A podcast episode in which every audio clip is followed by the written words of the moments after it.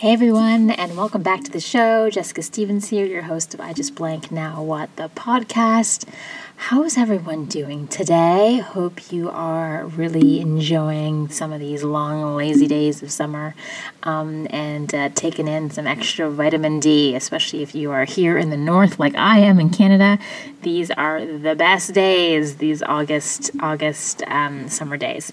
So today on the show, um, we're we're coming in with a with a heavy topic and one that I know is common. um, and very prevalent, but not necessarily talked about a lot. Um, and my guest, Susan Gold, is sharing her I was just sexually harassed now, what story? Um, and uh, trigger warning this does talk about harassment in the workplace, um, being sexually harassed.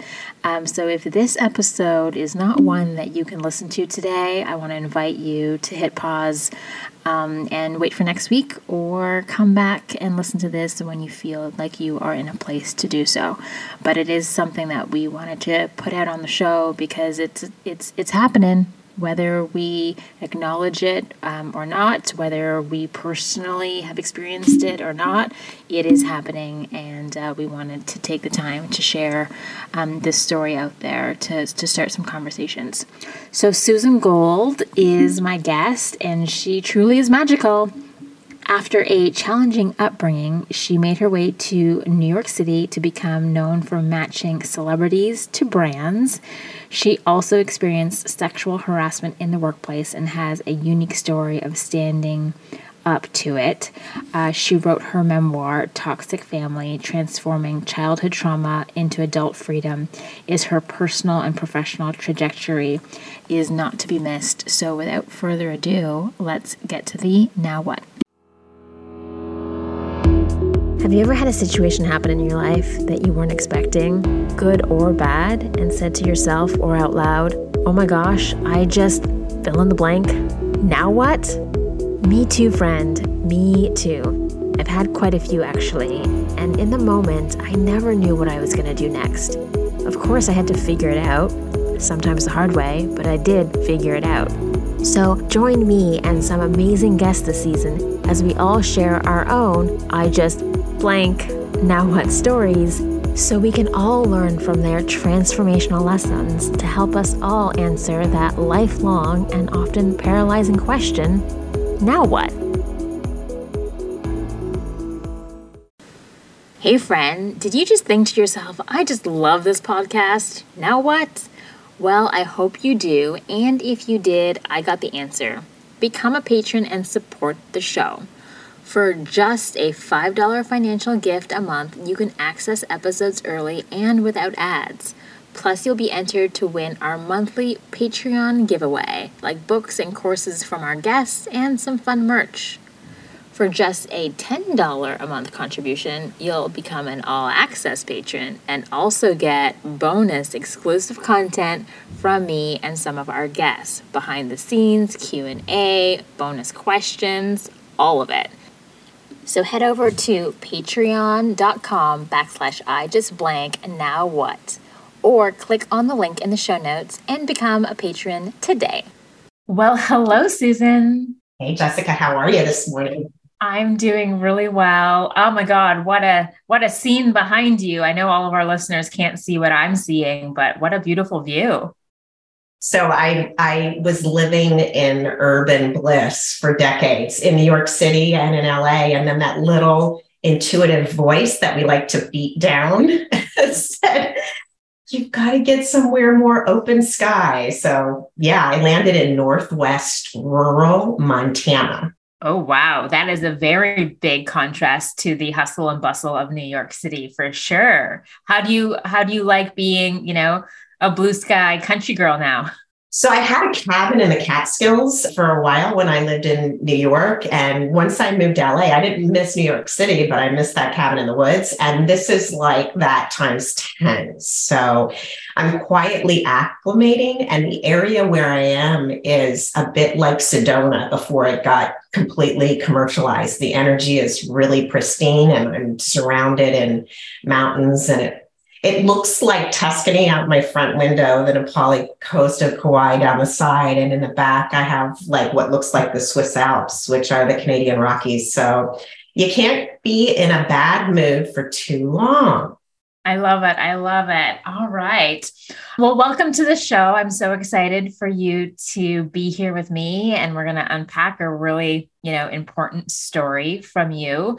Before we do that, I always like guests to share a little bit about themselves, but I feel like you just did that. Like you just told us you were like a city girl and now you're out in Montana.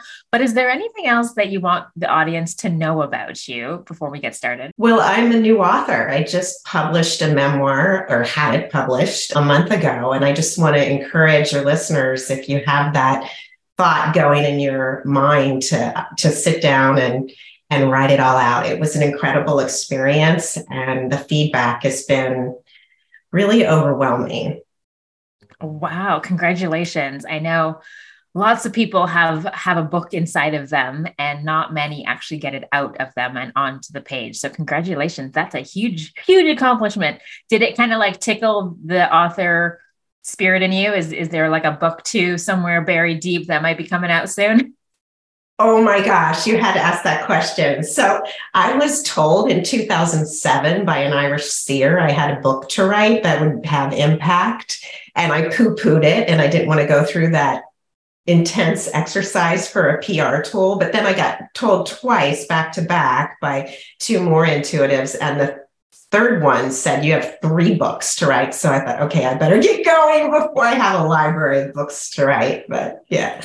My goodness. All right. Well, let's let's unpack one of your stories who that was likely going to I don't know if it's in your your first book or it's in your upcoming books, but you have a story of I was just sexually harassed. Now what? I'm so glad that you know when we had our initial conversations that we were brave enough to put that out because it's not something that even with the Me Too movement, people are still really comfortable mm-hmm. talking about. And my story of sexual abuse actually starts very young and within my family system. So it's not something that I'm proud of, but it's something that did happen. Mm-hmm. And I believe it happened with purpose. I did a lot of work to work my way through it. And the remnants didn't clear because I was dreaming of New York City and I actually ended up going there and working there during college and then right after college. And I had a huge opportunity when an agent at the agency I was working in left and asked me to join him. And I said yes, because I could learn so much. And we were in a studio apartment, so I could hear all the talent negotiations. But the problem was he had a sexual addiction and used to invite young women in for their casting moment and i would have to leave the office which was so you know obscene. And then he tried it on me jessica. So the following morning i rang barbara walters doorbell because she was actually my exercise client. I had idled her as a young girl growing up in central pennsylvania on my beanbag on my belly in my basement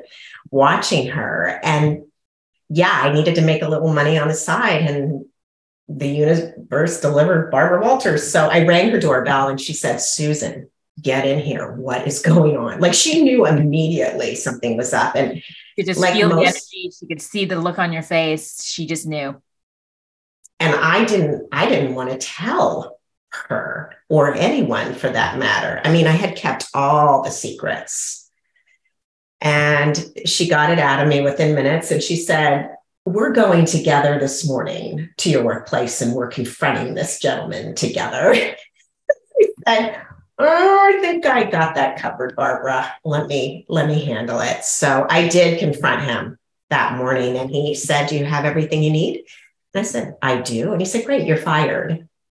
And Barbara actually ended up in offering me an assistantship through her then fiance who was running Lorimar, which was a movie distribution house. And it was a great opportunity, but I was so burnt from this experience. I couldn't assist anyone anymore. And with two and a half months of cash in the bank at 25, living in New York City on my own, And I had just extricated myself from a, an abusive relationship where the man held the purse strings. I started my own talent brokerage firm. And somehow Donny Deutsch, who's a great entrepreneur, he's a bit of an icon. He's a host now, but he was running his dad's ad agency back then. And he and I connected and he said, Do you think you can get me Andy Warhol for my Pontiac? I'm like, I'll try. So I called and no one would pick up at the factory. So I literally took the subway down to the factory on 33rd Street and knocked on the door. And Fred, Andy's business manager, answered and I explained why I was there. And he said, Okay, well, come back tomorrow at the same time and I'll let you talk to Andy. So I showed up. He ushered me into the foyer and I was sitting there for what felt like hours, but you know, it was only minutes. And then these double doors flew open and it was super dark in that studio room, but there was a pin spotlight coming down on this platinum hair that was going 17 di- different directions. And Fred said to me, Okay, Andy, we'll see you now. so in I went, Jessica, and he didn't make eye contact with me. He didn't like greet me, nothing. He was just penciling, and three pugs were running around the studio. And he loved these pugs. They would tug on his pants leg and he'd pick them up like they were babies. And it was all about the pugs. It had nothing to do with me or why I was there, but I knew there was purpose, or Fred would have never let me go into the room. And finally, he, he looks up and he makes eye contact and he said, No, really? Why should I do this? And I said, Because you can have the pugs in the shot with you. And he said, Okay, I'll do it. And like that was the deal that started my career. And I became known for matching celebrities with brands. But it was after standing up to sexual harassment and harassment within what was to be a loving relationship. Oh my goodness. Okay, so there is so much to unpack from from that just slice of the story. So I want to rewind the tape here and go back to you being in New York City and you working at this talent agency and how did you how did you originally get that job so when i was in college i thought college was a waste of time and i, I really just wanted to get to new york and an alumni came through my sophomore year and gave a lecture on what she did in new york city and it was arts management and i had never heard of that before so I wrote her a letter from the shore that summer where I was working and asked if I could come the following summer. And she said, We need you this winter. We have our first Broadway season for one of our clients. So I went to school that fall and negotiated with the head of the dance department and then the head of the fine art department, who, and he was very prestigious. His daughter Maya had just won the award for designing the Vietnam War Memorial, which is in Washington, D.C. And he was so coiffed, like, and the tortoise shell you know, rimmed glasses that he was looking at me through. And I was very intuitive. I was highly empathic and i knew he had no idea like what i was doing in his office. So i finally explained to him you know that i want to go to new york city and i want to put this new program into place of arts management and the, how the course structure would change and he agreed. So off i went. I was 19 living in greenwich village on my own and I got to know the city from walking around because I was making $80 a week and I ate a lot of greasy pizza off paper plates. And one Saturday morning, I remember crossing over into St. Mark's Place in the East Village, which now is very tame. It's like you might as well be in, I don't know, Minneapolis, but back then that was like the Wild West. And there were people with pink and purple hair and piercings, you know, and this was like before that was the norm. And a, a man was walking around with nothing but the American flag, like, you know, clothing him. I turned on my heels so fast. I was like, oh, maybe this this isn't for me. Maybe I won't go down the street. But it made an impression, and all I wanted to do was get back there. And I did go back that summer, and my boyfriend and I lived there. He interned for Ted Turner, who was just launching CNN at the time. Mm. and I knew the city was for me, but I really wanted that glitz and glam. You know, like performance artists were great. It was fun to see, you know, Paul Zaloom and Spalding Gray walking around, but like I wanted to see, you know, Woody Allen and Sharon, Diane Keaton, and you know, all those George Clooney, all those celebrities of the time. So I just asked everyone I knew who they knew that I could talk to. And it led me to an interview at ICM, International Creative Management, which is one of the largest global talent agencies there is. And I just got my foot in the door and then negotiated my way to a position upstairs where they did movies and music and commercials. And that's how I got my start. Okay. And then that's how you got connected with that boss. Yeah, so so there was a rumor in the mailroom. A friend of mine who had gone to Vassar was in the mailroom was like flooded with all these Ivy Leaguers. I couldn't believe it, and there I was on a desk as an assistant while these Harvard and Yale and Vassar guys were were handing out envelopes. But he gave me a tip that the head of the commercial division was looking for an assistant. So I called HR and got an interview and went up on a lunch break and came back down from the interview to this greasy cardboard box, like packed on my desk. And I was like, uh oh. And my boss, who, oh my gosh, she was really rough. She was really intense. She said, I hope you got the job because you're fired. And so I picked up my box, and two days later, I got a call that I got the job. Okay, so whew, that worked out, right? Yeah, another another near miss that worked out. Yeah. yeah. okay. And so was that the job that was with that guy with the guy? Yeah, and and it was really seedy and I could feel the energy of it.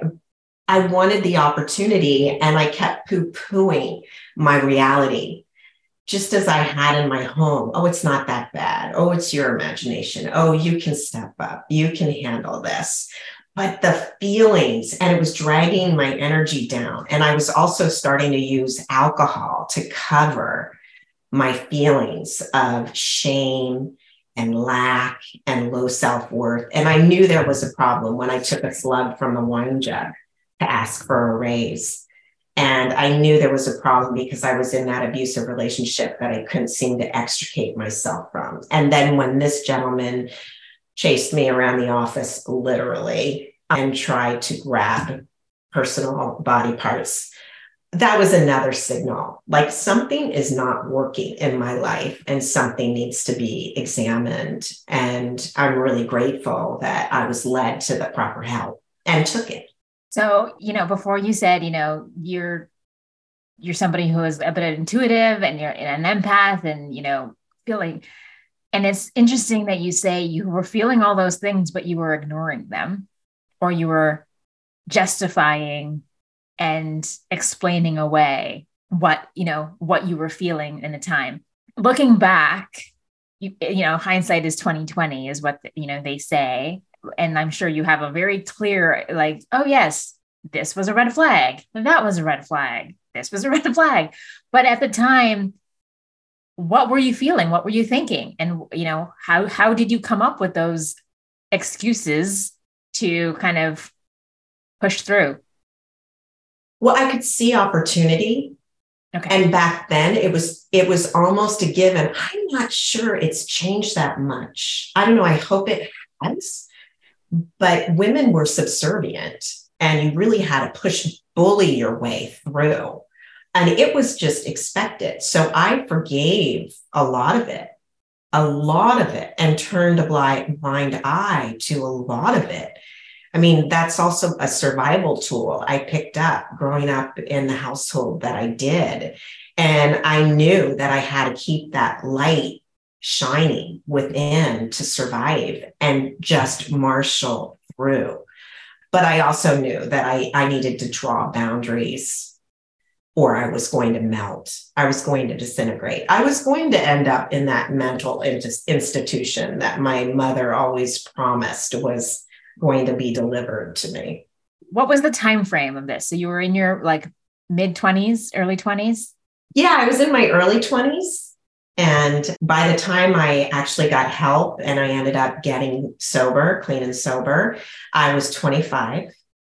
And I needed that, that even playing field. And I needed the tools that living clean brought me, which were, you know, meditation and self care and surrendering control. Cause, you know, I can be incredibly controlling still, but yeah, these, these things were all important to me to learn how to live comfortably and with help because I didn't have that. I didn't understand that. I thought it was me against the world and figure it out. I had big responsibility way before my time. Okay. And so that all kind of came together after this incident, or was that kind of what helps you kind of set that boundary and get the hell out of there and go seek out Barbara Walters? You know, like, was, the, you know, for somebody who may be sitting in an office right now who's experiencing maybe some similar things that you experienced you know what what tools did you kind of grab and use to like muster up the courage to a confront and say something because i'm sure that wasn't even easy and then get you know get the hell out of there? So i just want to say that i know what that place is like of sitting in that seat and knowing things are not comfortable or they're violating your your soul and your being or who you imagined yourself to be mm-hmm. and i believe this has been some of my trajectory for this lifetime because it's followed me to different degrees throughout my life and I've confronted it in different ways until I got to the perfect storm, which came much later. But I really trusted that little flame of light that was inside. I'd have to say, if I had to locate it, it was in my heart. But by then, there was so much blackening with instruction from schooling and, and religious instruction and my home life and family member, extended family that that stuff got clouded but i always had a connection and a belief in myself. And i knew i had to ultimately stand up if i wanted to proceed forward. And I subtly knew intuitively that I had a mission here. I think it became easier, Jessica, when I finally came to the realization that my challenges and my challengers, even though they came in some really rough packaging, were actually gifts of transformation and of soul evolution. I just think maybe next time I'm going to look at the fine print a little closer before I agree to the experiences. But when I can shift and see it from that perspective, it becomes a tool to reach freedom. And that's what kept me and keeps me trudging through the experience.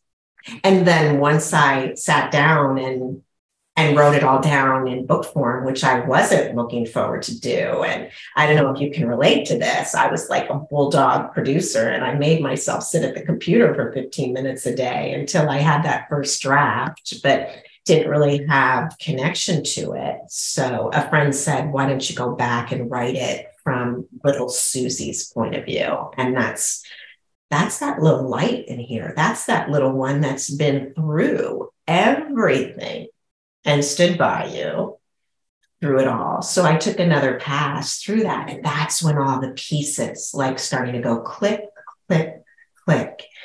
And it all made sense and it became a brocade. And not only did I gain compassion for the perpetrators or those that I saw as the perpetrator, but I gained compassion, authentic compassion, and self respect for me. And that was the pivotal piece. And now I can live very expansively. And it's actually played out physically me living on this prairie in the open sky in Montana. That's that's what's happened inside of me, but it took a profound shift. It took willingness to take huge risks, to get support, to say, I don't know. This doesn't feel good. I need help. I was willing to do all of that. And then to trust and believe that that was going to lead me to a better place. And I have the experience of knowing what those better places are now. Yeah. Oh wow. I there's there, there's so much in that of what you just said that is like, oh, let's unpack this piece and let's unpack that piece. This is but this is like a less than a one hour show. So this we're gonna have to kind of decide where we want to go with, with with the conversation. But after you know you show up on Barbara Walters' doorstep and she she encourages you that you know con- confronts what was going on in your mind like how am i going to do this what like and did you think that there were going to be big repercussions if you went and confronted him like did you kind of see like if i do this i'm getting fired or like what was your thought process in going to confront the person who harassed you so there was a lot of confusion. I felt confusion. It was really hard for me to tease out boundaries. He was inappropriate, but I still wanted to take on responsibility because that's what I did as a youngster. I took on way more than my fair share of responsibility. And there was a lot of mind fluffing that went on, a lot of manipulation. So it was very, very hard to understand that I had been violated, that there was an inappropriate boundary that had been crossed. And I was hoping that somehow we could work this out, but I did, I had a feeling that probably wasn't going to be the case. And I had felt so, so shocked by the behavior that I was willing to confront it. So at least I had that piece of self respect. And I was also newly sober then. So I had support of others who were at experience living life from a from a healthy perspective. All right. So yeah, so that kind of answers my that my previous question is like you had started to clean up yourself and get yourself strong to be able to kind of face this and go through what you need to go through. Because had you still been drinking at the time maybe you wouldn't have had the strength and the clarity to be able to do what you did. And unfortunately that's generally the truth. So i was i was very fortunate to be willing to become willing. Willing to become willing. Okay got it. All right and so i think i already know the answer to this but i'm going to ask it so so you can officially share it are you grateful that this experience happened i wish it hadn't happened but i understand why it needed to happen to push me further down my road. I mean, the gift was I was able to establish my own brokerage firm. And with 18 months of work in it, I had made six figures. And I had also created a reputation for bringing celebrities to brands in a pretty spectacular way because you know andy warhol was was the first but there were many more. And that skill set and my ability to be creative and just take risks maybe because i had semi blinders on but that ability led me into being invited to produce for any show that I wanted to produce on for Roger Ailes. And I was invited to help launch Fox News Channel. So if I didn't take that risk with that agent with that sexual addiction issue, I would have never gone to those other places. And yes, it took tremendous courage. I mean, I had a studio apartment, Jessica, that you had like look up and out to even see what was going on outside weather-wise. And there I was in that little studio apartment making 50 cold calls a day, whether I wanted to or not, just like praying I was going to land a deal, which I did. Oh no, I think that if we if we're willing to take risks and get support, there's always magic that follows. It's just it's not always the easier, softer way. Yeah, isn't that the truth? All right. Well, I always like to ask guests, you know, this question is, you know, now what? But I know that now what is you've just launched your book. So talk to us a little bit about the book. Well, thank you for asking. And I can't believe I'm saying it, but it is something that I am very proud of now that it's out just because of the feedback I'm getting. People are relating, it's changing them, and it's not just my own story. I mean, I wanted to put my own story out, but I also wanted to put out something that would be experiential for the reader. So I put tools in the appendix. It's in the form of a workbook that actually correspond with each chapter and what I was facing and what helped me. And it's actually changing people. Like I want to cry when I say that because I feel like, well, can my silly experience really help others? But it's starting to. So the book is called Toxic Family Transforming Childhood Trauma into Adult Freedom. And I know it's a taboo topic, and it was not my choice of title. Toxic Family came from my publisher, and I was like, wow, what a Jerry Springer title. My title was Magical Illumination because that's what I feel like it's been. And I'm grateful to each member of my family and the incredible roles that they played, including my father and my mother. And I have compassion for their toxicity that they brought in from their parents and their parents' parents. It was hurt and abused children, raising hurt and abused children. And my mother was sexually abused. It's in the lineage. So I'm grateful to have put my story out, to have gone back into those carefully constructed compartments and released some of that memory once again. And I'm grateful to have had the experience to be able to transform trauma that was held in the cells of my being. And then now to share it with others.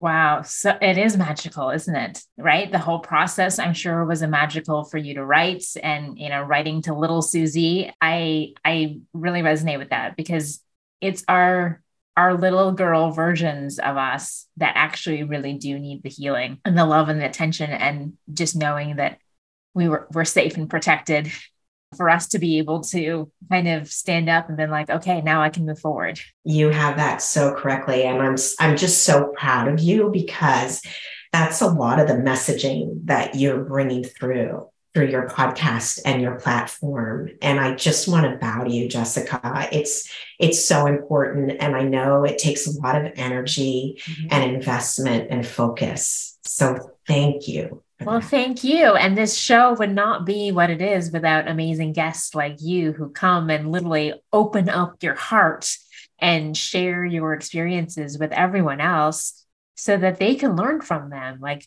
you know we all go through stuff and what makes it worth it is when other people can benefit or experience or at least learn from ours to make it a little bit easier, a little bit better for them moving forward, right? Like, you know, no one really wants to go through the shitty things. But if there's a lesson in there and that someone else can be saved from that in the future, well, then it's all worth it, right?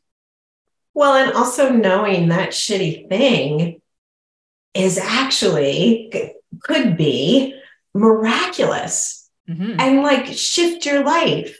You know, I, I shared what happened once I confronted my boss on sexually harassing me and how that played out.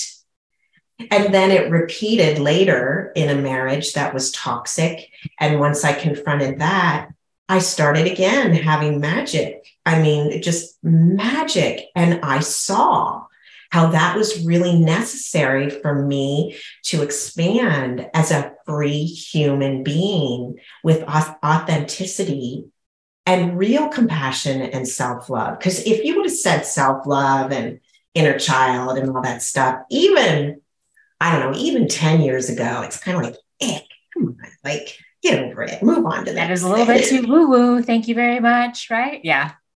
Yeah.